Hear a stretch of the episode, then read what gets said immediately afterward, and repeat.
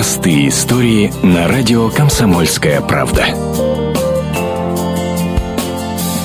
Евгений и Наталья Кириленко не хотели уезжать из Донецкой области до последнего. В поселке Подславянском у них было все – дом, хозяйство, родители. Но пришлось все бросить, рассказывает Наталья Кириленко.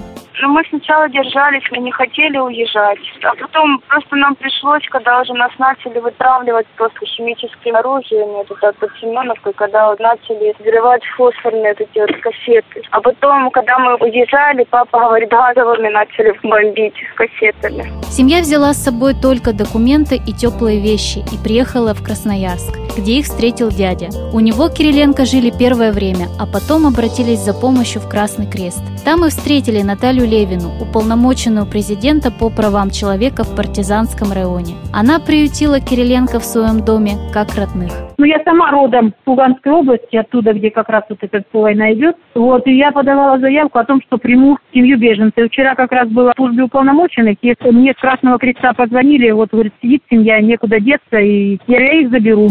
Сейчас Кириленко оформляют документы на временное проживание. Следующий шаг – поиск работы. Сельчане помогают новым соседям, чем могут. Приносят вещи для детей, теплое одеяло. Наталья надеется остаться здесь навсегда.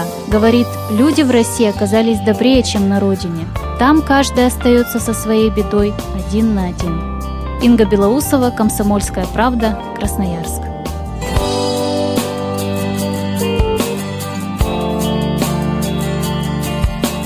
Простые истории на радио «Комсомольская правда».